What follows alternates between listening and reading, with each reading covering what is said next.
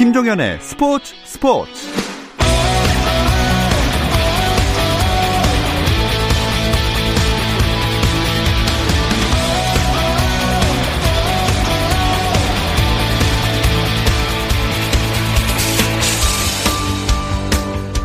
스포츠가 있는 저녁 어떠신가요? 아나운서 김종현입니다. 오늘 하루 스포츠계를 돌아보는 스포츠 타임라인으로 김종현의 스포츠 스포츠 출발합니다.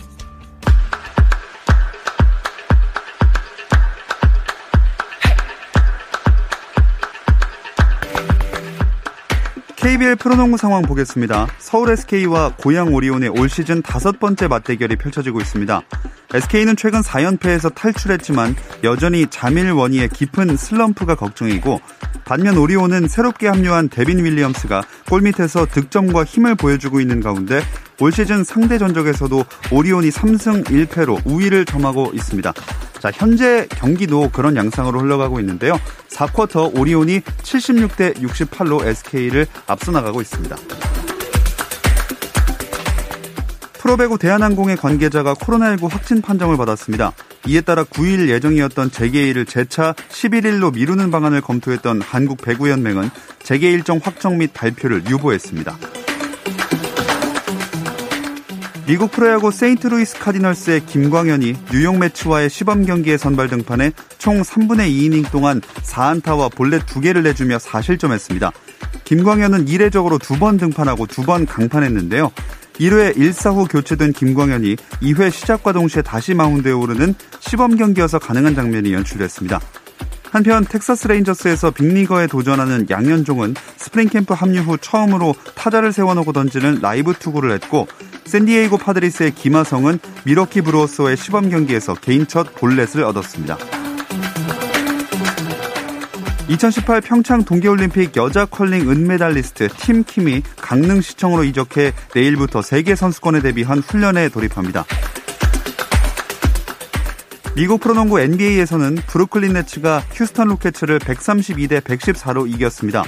제임스 하든의 브루클린 이적 후 첫 휴스턴 방문으로 관심을 모았던 이 경기에서 하든은 석점슛 4개를 포함해 29득점 10리바운드 14어시스트로 트리플 더블을 기록하며 브루클린의 승리를 안겼습니다.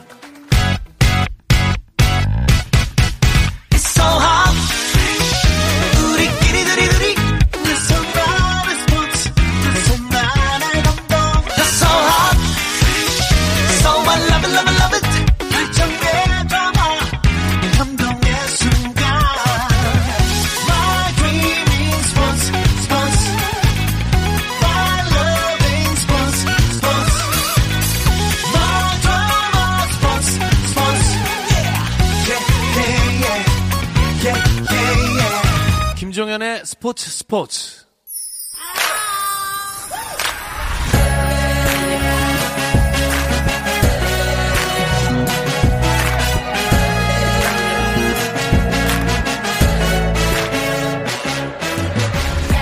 목요일에는 해외 축구 이야기 함께하고 있죠. 라디오의 발롱도르를 꿈꾸는 이건 김정용의 랄롱도르 시작하겠습니다. 풋볼리스트 김정용 기자 인사 나눌게요. 안녕하세요. 안녕하세요. 김정용입니다. 자, 그리고 영국에 있는 이건 기자 연결해 보겠습니다. 안녕하세요. 네, 안녕하세요. 이건입니다. 자, 이번에는 황희찬 선수의 득점 소식이 있었으니까 이 이야기부터 한번 해볼까요? 네, 어, 다섯 달 만에 어, 소속팀 경기에서 득점을 했습니다. 황희찬 선수는 독일의 RB 라이프찌히 소속이죠. 그 볼프스부르크와 가진 독일 DFB 포칼 8강에서 추가골을 넣으면서 팀의 2대0 승리를 이끌었습니다. 후반 18분이었는데요. 이때 유스프 폴슨의 선제골로 앞서가고 있었고요. 후반 39분에 교체 투입된 뒤 그리고 투입된 지 4분 만인 후반 44분 43분에 에밀 포르스베리의 슛이 골키퍼에 맞고 튕겨 나온 공을 잘 밀어 넣었습니다. 뭐 대단히 멋진 장면은 아니었지만 사실 황희찬 선수 최근에 잘 뚫어 놓고 예. 마무리를 못해서 살짝 빗나간 슛이 많았거든요. 그렇죠. 차라리 뭐 쉬운 거를 잘 넣는 게 좋겠죠. 음. 네, 라이프찌히는 이 승리로 포칼 4강에 진출합니다. 이건 기자, 이 득점이 황희찬 선수 개인에게 참 의미가 있는 골 같아요. 네, 어, 황인찬 선수가 지난해 여름에 이제 짤츠부르크에서 라이프치히로 이적을 했습니다. 그리고 난 후에 2호 골인데요. 제일 처음에는 좋았어요. 딱 이적을 하자마자 9월 12일에 독일 니렌베르크와의 그 DFB 포칼 1라운드에서 골을 넣으면서 엄청 와 아주 좋다 잘 될 것이다 밝은 미래를 열었는데 그 후가 다사다난했습니다. 어, 대표팀에 갔다가 코로나19 확진 판정도 받았고 팀 적응에 문제도 보였고 그리고 또 겨울 이적 시장에서는 어, 영국에 있는 그 웨스트햄에 임대를 가려고 했다가 불발이 됐고 그러면서 어, 다시 이제 좀 추스리고 기회를 얻었는데 아까 김정경 기자가 얘기해 준 대로 어, 다 뚫어놓고 골을 못 넣는 아쉬운 모습을 보여주면서 기회가 조금 줄어드는 분위기였어요. 이런 분위기에서 골이 필요했는데 이번 볼프스부르크전에서 교체 투입 4분 만에 골을 넣으면서 결과를 손에 쥐고 자신감도 이렇게 충전하게 됐습니다. 네. 앞으로 황희찬 선수에게 좀 기회가 더 돌아갈까요? 그렇겠죠. 시즌 초반에는 그냥 컨디션 난조와 가변 부상이 있었고요. 시즌 중반에는 코로나19 때문에 좀 고생을 했는데 사실은 이 팀의 나겔스만 감독은 황희찬 선수를 안 쓰겠다는 생각은 한 적이 없거든요. 예. 컨디션이 돌아오고 경기력이 돌아오면 쓸 생각이었죠. 그래서 컨디션이 좀 돌아오니까 지난 2월 21일에 헤르타 BSC와 가진 리그 원정에서 처음으로 선발 출장을 하기도 했고요. 이번에 골도 넣으면서 사실은 출장 기회나 어, 활약상이 조금씩 나아지고 있습니다. 좀 음. 느리긴 하지만요. 그러니까 다가오는 6일 프라이부르크와 갖는 리그 원정 경기에서 또 뛸 수 있을 것 같고 이날 리그 데뷔골에 도전하게 되겠고요. 이날은 이제 정우영 선수와 맞대결을 하게 되겠네요. 네. 또 그 포칼 대회 4강에 이재성 선수 홀슈타인 킬도 합류하지 않았습니까? 네, 홀슈타인 킬 2부 구단인데 사실 독일이 다른 나라보다는 이 포칼에서의 이변이 좀더 많긴 한데 네. 4강에 오른 건 참 훌륭한 일인 것 같습니다. 킬은 어, 포칼 8강전 로트바이스 에센과의 경기에서 3대 0으로 완승을 거뒀고요. 킬은 앞선 경기에서 바이에른 뮌헨을 잡고 올라와서 화제를 모은 바 있는데 네. 이번엔 좀 쉬운 대진을 잘 통과했습니다. 이재성 선수는 이 경기에서 풀타임을 소화했습니다. 이 경기가 더 눈길을 끌었던 게 두 팀이 다 이변의 주인공들 아니었습니까? 네, 맞습니다. 언더독들의 반란을 어, 직접적으로 보여주고 있었던 팀들이었는데 이 로트바이스 에센은 4부 리그 팀이고요. 1라운드에 그 1부 리그에 있는 빌레펠트, 2라운드에서는 2부 리그의 뒤셀도르프를 눌렀고요. 16강에서는 그 어, 분데스리가 지금 강호로 지금 좋은 모습 보여, 보여주고 있는 레버쿠젠을 또 연장 접전 끝에 2대 1로 꺾고 8강에 진출했던 팀입니다. 뭐 홀슈타인 킬도 바이에른 미는 얘기도 있었고 그 다음에 또 다름슈타트와의 그 16강전에서도 승부차기 끝에 또 8강에 진출하는 등 그 하부 리그 팀들이 2부 리그, 4부 리그에 있는 팀들이 8강까지 올라서 어, 상당히 큰 관심을 모았던 경기였고 결국에는 어, 2부 리그 팀인 킬이 4강까지 오르게 됐습니다. 음. 이재성 선수의 활약은 어땠나요? 어, 90분 내내 뛰면서 팀의 어, 상당히 공격과 수비, 특히 공격의 출발점 역할로서 상당히 좋은 모습을 보여줬고, 전체적으로 이재성 선수가 지금은 그 홀슈타인 킬의 어, 핵심 선수 에이스로서 활약을 하고 있죠. 사실 그 팀들 같은 경우에는 어, 이재성 선수가 이 홀슈타인 킬과의 계약 기간이 이번 여름까지거든요. 그러면 팀 입장에서는 이적료를 어, 이제 회수하기 위해서라도 이번 여, 그러니까 지난 여름에 팔았어야 되는데 아 팔지 말고 이 선수를 계속 데리고 가면서 우리가 이번에는 승격도 하고 어, 그 DF의 포칼에서도 좋은 모습 한번 보여주자라고 결정을 내릴 만큼 음. 이재성 선수가 중요했고요. 그렇기 때문에 이 포칼컵 4강까지도 어, 진출하는데 상당히 큰 역할을 지금 하고 있습니다. 자, 이렇게 이변을 일으키면서 이재성 선수도 4강에 합류를 했고, 그러면 황희찬 선수랑 코리안 더비 성사될 가능성도 있는 거 아닙니까? 네, 그럼요. 어, 확률이 뭐 쉽게 말해서 발, 반이라고 보면 되겠죠? 네. 현재 레겐스부르크와 베르더 브레멘 이 두 팀 중에 한 팀이 더 올라와야 하는데, 이 팀들의 경기는 그 코로나19 때문에 좀 연기돼 있습니다. 둘 중에 하나가 합류하면 홀슈타인 킬, 라이프치 그리고 강호 보루시아 도르트문트까지 이미 확정된 팀들과 4강을 치르게 되고요. 어, 4강 진출팀 대진은 다가오는 7일 어, 추첨이 진행이 됩니다. 그 홀슈타인 킬과 라이프치가 만약에 대결하게 될 경우에는 이재성과 황희찬의 코리안 더비가 되는데 이번 시즌에 이미 이재성과 백승호의 코리안 더비가 포칼에서 있었어요. 그 예. 포칼에서만 두 번의 코리안 더비를 보게 됩니다. 음. 자 프리미어 리그로 한번 넘어와 보겠습니다. 그 토트넘의 손흥민 선수는 내일 새벽에 경기가 있네요. 네, 어, 내일 5일이죠. 새벽 3시 강등권 풀럼을 상대로 프리미어 리그 14호 골에 도전합니다. 지난 일요일 번리전에서 가레스 베일의 두 골을 모두 어시스트하면서 자신의 시즌 최다 공격 포인트 기록을 현재 33개로 늘렸지만 이날 골은 넣지 못했죠. 손흥민 선수가 내일 득점포를 가동한다면 16, 17 시즌에 기록했던 자신의 리그 최다 득점인 14골과 타이를 이루게 되고요. 음. 또 아마 득점을 한다면 당연히 팀 승리에 도움이 되겠죠. 네. 토트넘이 지금 8위로 쳐져 있지만 어, 상승세를 타려고 최근에 좀 시동을 걸고 있는 중이기 때문에 손흥민 선수가 다시 득점 레이스를 시작한다면 큰 도움이 될 겁니다. 자, 이건 기자, 손흥민 선수는 당연히 선발로 또 나오겠죠. 네, 어, 뭐, 이거 현지 언론도 그렇고, 어, 모두들 손흥민 선수는 선발로 출전할 것이다라는 것에 대해서 이견이 없습니다. 물론 케인 선수도 선발로 출전할 가능성이 상당히 높다라고 예상을 하고 있고요. 어, 베일 선수를 놓고는, 어, 좀 말이 엇갈리고 있는데, 선발로 나올 것이다 아니면, 그래도 이번에는 좀 벤치에서 뛰게 하면서 휴식을 주면서 경기 흐름을 보고 투입할 것이다. 라는 이야기들을 하고 있습니다. 다만 이제, 어, 뭐, 조금 더 경기 시간을 많이 가져갈 수도 있다라는 쪽이 어, 우세를 보이고 있기 때문에 어, 깜짝 선발 가능성도 있을 수 있을 것 같고요. 그리고 이제 주전 공격형 미드필더로 활약했던 로셀소 선수가 이번 경기 지금 팀 훈련은 합류를 했는데 이번 경기까지는 좀 뛸 수 없을 것 같다. 음. 무리뉴 감독도 기자회견에서 어, 팀 훈련을 하고 있지만 아직 실전 출전 좀 어렵다. 한 1, 2주 정도 더 있어야 된다라고 얘기를 했기 때문에 로셀소는 나오지 못하고 델리알리 선수가 깜짝 선발 출전을 할 수 있다라는 그런 예상들이 지금 현지에서 나오고 있습니다. 네. 자, 베일 선수에 대한 얘기를 좀 더 해보자면, 어, 요새, 요새 토트넘에서 이 거취 문제가 가장 좀 관심사로 떠오르고 있어요. 네, 최근에 폭발적인 상승세죠. 베일 선수 컵 대회 포함해서 최근 4경기 모두 공격 포인트를 올리면서 어, 4골 3도움을 네. 기록했습니다. 굉장히 활약이 좋고 왕년에 토트넘의 거의 왕이었던 또 이제 레알 마드리드 가서는 호날두 선수의 후계자였던 그 베일이 돌아온 것 같은 모습을 보이고 있는데요. 무리뉴 감독이 기자회견에서 질문을 받았죠. 베일의 미래를 묻는 취재진의 질문이 있었습니다. 무리뉴 감독은 어, 잉글랜드에 있는 기자 당신 말고 마드리드에 있는 기자한테 부탁해서 예. 지단 감독한테 물어보세요. 나는 모릅니다. 이렇게 대답했다고 하고요. 예. 어, 본인은 이제 임대 선수인 베일을 데리고 최고의 기량을 끌어낼 뿐이다. 이런 말을 했다고 하고요. 또 최근에 그런 보도도 있었습니다. 베일 선수가 레알 마드리드와 정말 거액의 계약을 맺고 있는 게 어, 레알 마드리드 입장에서는 굉장히 계륵 같은 존재인데 그쵸. 베일 선수는 단 한 푼도 어, 애누리하지 않고 아하. 모두 받아내겠다. 이런 입장이라는 거. 자본주의 입장에서는 아주 그 정확한 그 훌륭한 선택인데, 네. 어, 이건 기자, 영국 현지에서는 어떤 전망들 나오고 있나요? 어, 최근 이제 토트넘이 베일의 완전 영입을 추진한다라는 보도가 조금씩 조금씩 나오고 있거든요. 뭐 계속 그 말씀해 주신 대로 베일이 좋은 모습 보여주고 있고 최근 4경기에서 골과 어시스트를 적립을 하면서 앞으로도 계속 좋아질 수 있다라고 이제 그 토트넘의 수뇌부는 판단을 내렸다고 하는데 문제는 이제 그 결국에는 이적료가 얼마가 될 것이냐 여기에서 어, 조금 줄다리기가 있을 것 같고요.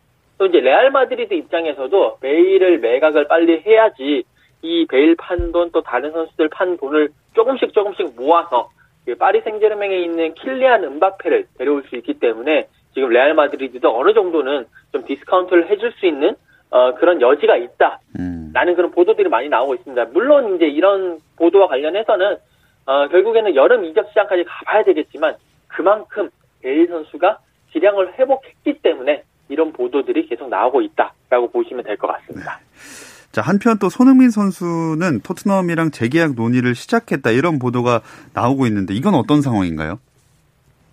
계속 이제 손흥민 선수와 토트넘 사이의 재계약 협상에 대한 어, 그 기사들이 계속 나오고 있고 또 그 무리뉴 감독의 기자회견에서도 어, 손흥민 선수의 재계약과 관련돼서 조금 새로운 사실들이 없느냐라는 질문들이 심심찮게 나오고 있습니다. 어, 이것도 그런 연장선상의 하나로 보면 되고 이게 뭐 토트넘 측도 그렇고 손흥민 선수 측도 그렇고 둘이 서로 서로 만났다가 이야기했다가 안 되면 다시 만나자라고 해서 조금 어, 냉각기를 가졌다가 다시 또 만나고 이런 식의 상황이 반복되고 있거든요. 어, 지금 같은 경우에도 이제 다시 이렇게 한번 모여가지고 미팅을 가진 것 같아요. 그런 얘기들이 또 흘러 흘러 나와서 다른 또 이제 보도 이제 그 매체들에 들어가면서 보도가 된 것 같고요. 일단은 재계약 관련해서는 계속 이야기들이 오가고 있다. 뭐 연봉 관련해서 오가고 있고 연봉 계약 기간 관련해서 오가고 있다. 근데 이 계약의 완료 시점은 아직까지는 좀 먼 것 같고 계속 이야기가 쭉 되면서 여러 가지 줄다리기가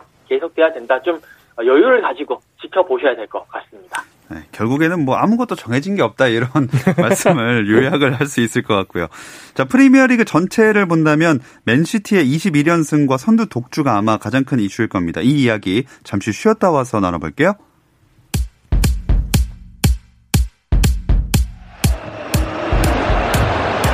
Options. Messi. Gets it back. Messi! Did 현장의 소리, 레전드들의 이야기. 스포츠 스포츠에서 모두 다 만나보세요. 김정현의 스포츠 스포츠. 해외 축구 이야기를 나누는 라디오의 발롱도르 이건 김정용의 랄롱도르 듣고 계시고요. 풋볼리스트 김정용 기자, 영국의 이건 축구 전문 기자와 함께하고 있습니다. 자, 맨시티가 21연승을 기록했어요. 묘하게 21연승씩이나 한 거에 비해서는 화제가 안 되는 것 같은 느낌이긴 한데 예. 21연승을 기록해서 지금 선두를 완전히 독주 체제로 굳혔고요. 울버햄튼 원더러스 시즌 초반까지만 또 강호로 불렸던 팀이었는데 요즘은 좀 주춤하긴 하지만요. 이 팀을 4대 1로 완파했습니다. 그래서 2위 맨체스터 유나이티드와 승점 14점 차로 벌렸고요. 맨유는 어, 크리스탈 팰리스 중위권 팀인 팰리스와 무승부 0대 0 무승부에 그치면서 승점차가 2점 더 벌어졌습니다. 음. 어, 거의 맨시티가 우승을 확정해가는 분위기인데 맨유가 좀 더 바짝 추격을 해야 이 리그 판도가 재밌어질 텐데 최근 득점이 잘 나오지 않고 있습니다. 네, 어, 조금 이상한 흐름인데요. 지금 맨유가 최근 3경기인가 그러니까 어제 그 크리스탈 팰리스 원정에서 0대 0으로 비겼던 것까지 포함해서 최근 3경기에 모두 다 0대 0 무승부를 기록을 했습니다. 레알 소시에다드와의 유로파리그 경기에서도 0대 0, 그리고 프리미어리그 첼시전에서도 0대 0, 그리고 이번에도 0대 0. 그러면서 어, 그 크리스탈 팰리스전 같은 경우에는 맨유가 기록한 유효 슈팅이 그 전반 12분에 네마냐 마티치의 그 슈팅 하나가 전부일 정도로 상당히 득점력 빈곤에 빠져 있고요. 어, 이 부분은 역시 브루노 페르난데스가 풀어줘야 되는데 너무 많이 달려왔기 때문에 좀 지친 것이 아니냐. 여기에 포그바의 부상도 상당히 지금 맨유에 큰 부담이 되고 있는 것이 아니냐라는 분석들이 줄을 잇고 음. 있습니다. 역시 뭐 체력적인 문제 이런 게 가장 큰 이슈일까요? 어, 네, 뭐 그렇기도 하겠지만 어, 그 브루노 페르난데스 선수에게 지나치게 편중된 득점 루트가 음. 가면 갈수록 좀 안 통하는 게 아닌가 싶은 분석들이 나오고 있고요. 페르난데스 선수가 15골 10도움으로 어, 골 도움 모두 팀 내 최다인데 이제 골로 집계된 상황뿐 아니라 페르난데스 덕분에 시작되는 공격 상황이 너무 많거든요. 예. 특히 속공은 다른 공격수들도 잘할 수 있지만 페르난데스 빼면 속공밖에 없다. 이걸 다른 팀들이 아니까 그 기회를 안 음. 주고 그럼 0대 0밖에 안 나오고 그리고 방금 말씀하신 것처럼 포그바 선수가 부상 중인데 포그바 선수가 좀 뒤쪽에서부터 페르난데스보다 뒤에서 변수를 만들어 줄수 있는 발재간이나 킥으로 멋진 걸 만들어줄 수 있는 선수인데 이 선수가 부상으로 빠져있다 보니까 또 뒤에 좀 더 수비적이고 뻔한 플레이밖에 못하는 선수로 채워져 있는 게 문제를 좀 심화시키고 음. 있죠. 맨유뿐만이 아니라 맨시티를 제외하고는 우승 후보들이 좀처럼 추격의 실마리를 찾지 못하고 있습니다. 네, 지금 상황 같아서는 맨시티가 지금 압도적인 독주 체제를 구축을 했고 그냥 무난히 우승컵까지 꼬리를 할 가능성이 상당히 높을 것 같은데 아, 맨시티가 승점 65로 1위를 달리고 있고 메뉴가 승점 51입니다. 양 팀의 차이는 승점 14점이나 차이가 났기 때문에 지금 현 상황에서 10경기, 11경기 그 정도 남아있는 상황에서는 어, 사실상 조금 뒤집기가 쉽진 않아 보이고요.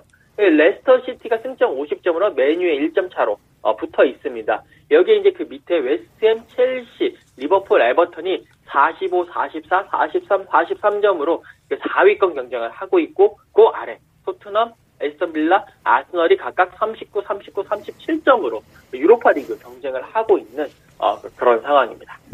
네, 프리미어리그 짚어봤으니까 다른 빅리그 판도도 한번 짚어보겠습니다. 네, 스페인 라리가의 우승 후보는 여전히 아틀레티코 마드리드가 독주를 하는 체제입니다. 네, 우승 여부와 별개로 2위 바르셀로나의 엄청난 상승세를 좀 보시면 좋을 것 같아요. 최근 15경기에서 무려 12승 3무를 거두면서 상승세를 음. 탔고 메시 선수가 역시나 중심에 있습니다. 이탈리아에서는 어, 우리한테는 콘테 감독, 루카쿠 등으로 친숙한 인테르 밀란이 또 선두 독주 체제에 들어갔는데요. 콘테 감독은 시즌 초반에 안 풀릴 때 기자들에게 독설을 막 날리면서 초조한 모습을 많이 보여준 바가 있는데 지금 경기가 잘 되니까 예. 본인의 그 소셜 미디어 인별그램에 그 본인 팀의 인테르의 멋진 패스 플레이 영상 올리면서 팬 여러분 어때요? 티키타카 같지 않나요? 이런 걸 올리고 팬들이 댓글을 달아주면 그 대댓글에 따봉 표시 같은 거 네. 이모지로 올려주면서 아주 인기를 만끽하고 아. 있는 상당히 어떻게 보면 어린아이처럼 순수한 네. 모습 보여주고 있고요. 그리고 프랑스 리그왕까지만 짚어보자면 이번 시즌만큼은 파리 생제르맹의 독주가 아닙니다. 음. 현재 4강 체제라고 볼 수 있는데 1위부터 릴, 파리 생제르맹, 리옹, 모나코 이렇게 네 팀이 우승 후보입니다. 어, 특이한 판도로 가고 있는 것 같고요. 어, 리그 득점 순위도 한번 보면은 역시나 메시와 호날두 이름을 빼놓을 수가 없네요. 네, 어, 메시와 호날두 이제는 조금 어, 이제 한, 한물 갔다라는 표현이 나올 때도 됐는데 그런 얘기도 사실 있긴 있었어요. 그런데도 역시 메시와 호날두는 역시는 역시였습니다. 지금 그 메시도 그렇고 호날두도 그렇고 어, 스페인과 이탈리아 리그 득점 1위를 달리고 있는데 호날두가 이제 새벽에 열렸던 그 스페치아와의 경기에서 또 골을 넣으면서 리그 20골 아, 그 고지에 어, 다시 이제 메시보다 한 발 앞서서 어, 도달했습니다. 12시즌 연속 어, 20골 20호골 고지를 밟았고요. 메시 같은 경우에는 지금 프리메라 리가에서 19골을 기록을 하고 있거든요. 그래서 20번째 득점을 채우지는 못했는데 뭐 사실 메시에게 골이 무슨 있겠습니까? 메시가 뛰는 것 자체만으로도 이 바르셀로나에 큰 힘이 되는 음. 어, 그런 상황이라고 볼 수가 있겠습니다. 네, 아까도 잠깐 얘기 나왔지만 요새 들어서 리오넬 메시가 다시 좀 힘을 내는 모습입니다. 네, 메시 선수가 호날두보다 득점이 더 적은 게 초반에 팀이 굉장히 부진했다가 예. 최근에 팀이 상승세를 탄 게 이제 메시 선수의 골과 도움이 몰아서 터지면서 그랬던 거고요. 그리고 이제 바르셀로나가 어 국왕컵에서 결승에도 올랐고 메시는 침묵했지만 메시는 요즘에 어떤 경, 한 경기 한 경기의 골과 도움 여부를 떠나서 어 경기력이 정말 좋아요. 음. 그 메시의 그 경기력이 그냥 전성기 모습 그대로라고 보시면 되겠고 드리블, 킬패스, 골, 어시스트 뭐 다 만능 수준으로 돌아왔고요. 그래서 이제는 사실은 최근 메시 선수 하이라이트가 좀 심심해서 예. 농- 반농담으로 아 이제 저거밖에 못하나 한 명밖에 못 제치나 네. 보통 선수네 이런 농담들 많이 했는데 이제 농담도 못할 정도로 음. 세명 네 명을 예사로 제치는 메시에 돌아왔습니다. 네. 참 메시의 거취도 많은 팬분들의 관심을 모으고 있는데 이런 활약이 그래도 반가울 것 같습니다. 그나저나 호세 마리아 바르토메우 이 전 바르셀로나 회장이 경찰에 체포됐다가 풀려났다고 하는데 이건 무슨 일이죠?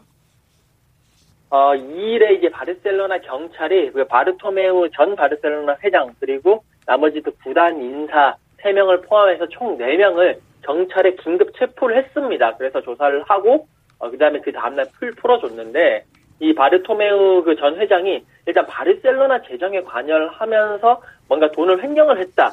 그런 부정을 저질렀다는 혐의를 받고 있고 여기에 그 이제 바르토메우 회장이 회장으로 재직하던 시절에 어, 리오넬 메시라든지 헤라르드 피케 이런 베테랑 선수들과 상당히 대립각을 세웠습니다. 그러다 보니 어, 많은 팬들이 이 선수들 편이 되니까 이 회장이 자신들의 편을 만들기 위해서 한 IT 기업을 고용을 해서 소셜 미디어라든지 뭐 여러 가지 이런 곳에 뭐 비방도 하고 이 선수들에 대해서 메시와 피케 선수들 비방도 하고 여러 가지 여론전을 펼쳤다. 라는 그런 혐의가 적발이 되면서 어 그러면 바르셀로나 경찰이 그걸 보고 와서 조사를 하고 일단은 풀어줬는데 여기에 대한 수사는 계속 좀 진행이 계속 될 것 같습니다. 네. 참 요새는 축구계에도 SNS 때문에 별일이 다 있는 것뭐 같습니다. 한국으로 치면 이제 한국의 비슷한 사례를 들자면 배- 댓글 부대를 운용한 거죠. 예. 근데 일개 축구팀에서 선수를 비방하려고 특이한 참, 일이죠. 네. 뭐 그래서 더 바르셀로나 새 회장 선거가 관심을 모으는 것 같아요. 네, 바르토메오 회장은 이미 물러나서 전 회장이 됐고요. 이제 공석인 자리를 채우기 위한 선거를 해야 되는데 사실은 원래 선거 기간이 예정돼 있던 시기를 이미 지났는데 예. 그 코로나 19 때문에 어, 시기를 놓쳐서 좀 미뤄졌습니다. 음, 그 원래 조합원, 그 스페인 말로 소시오라고 하는데 소시오들이 모여서 투표를 뽑거든요. 지금 요한 라포르타 예전에도 회장으로 유명했던 사람이고요. 또 빅테르 폰트, 토니 프레이샤 등의 회장 후보들이 어, 출마해 있고요. 이게 다들 내가 당선되면 메시를 잡겠다 이런 음. 공약들을 걸고 있는데 메시를 버리겠다는 공약을 하는 바보는 없, 없으니까요. 어쩔 수 없죠. 예. 근데 좀 아이러니한 거는 사실은 바르셀로나는 재정적인 문제 때문에 메시 선수가 어차피 이번 여름에 결별한다 나간다고 했으니까 네. 풀어줘야만 안 망한다고 알려져 있거든요. 음, 메시 선수 연봉이 어, 연간 천억 원이 넘고 관측에 따라서는 거의 2천억 원입니다. 이거는 진짜 너무 너무 많거든요. 그러네요. 전 세계 스포츠 선수사 중에서 완전 독보적인 1위인데 이것 때문에 이 선수가 결별하지 않으면 이미 코로나19로 지정 타격이 심한 바르셀로나는 파산할 수도 있다는 아하. 위기설이 나오는데 근데 또 선거를 해버리니까 예. 선거에서는 좀 잡는다는 공약을 말해야 되고 이런 좀 진퇴양난의 상황이 돼버린 거죠. 네. 바르셀로나판 포퓰리즘에 빠진 그렇죠, 그렇죠. 네, 네. 그런 상황인 것 같습니다. 자, 이건 기자 유럽에서는 또 어떤 이슈들이 화제가 되고 있나요?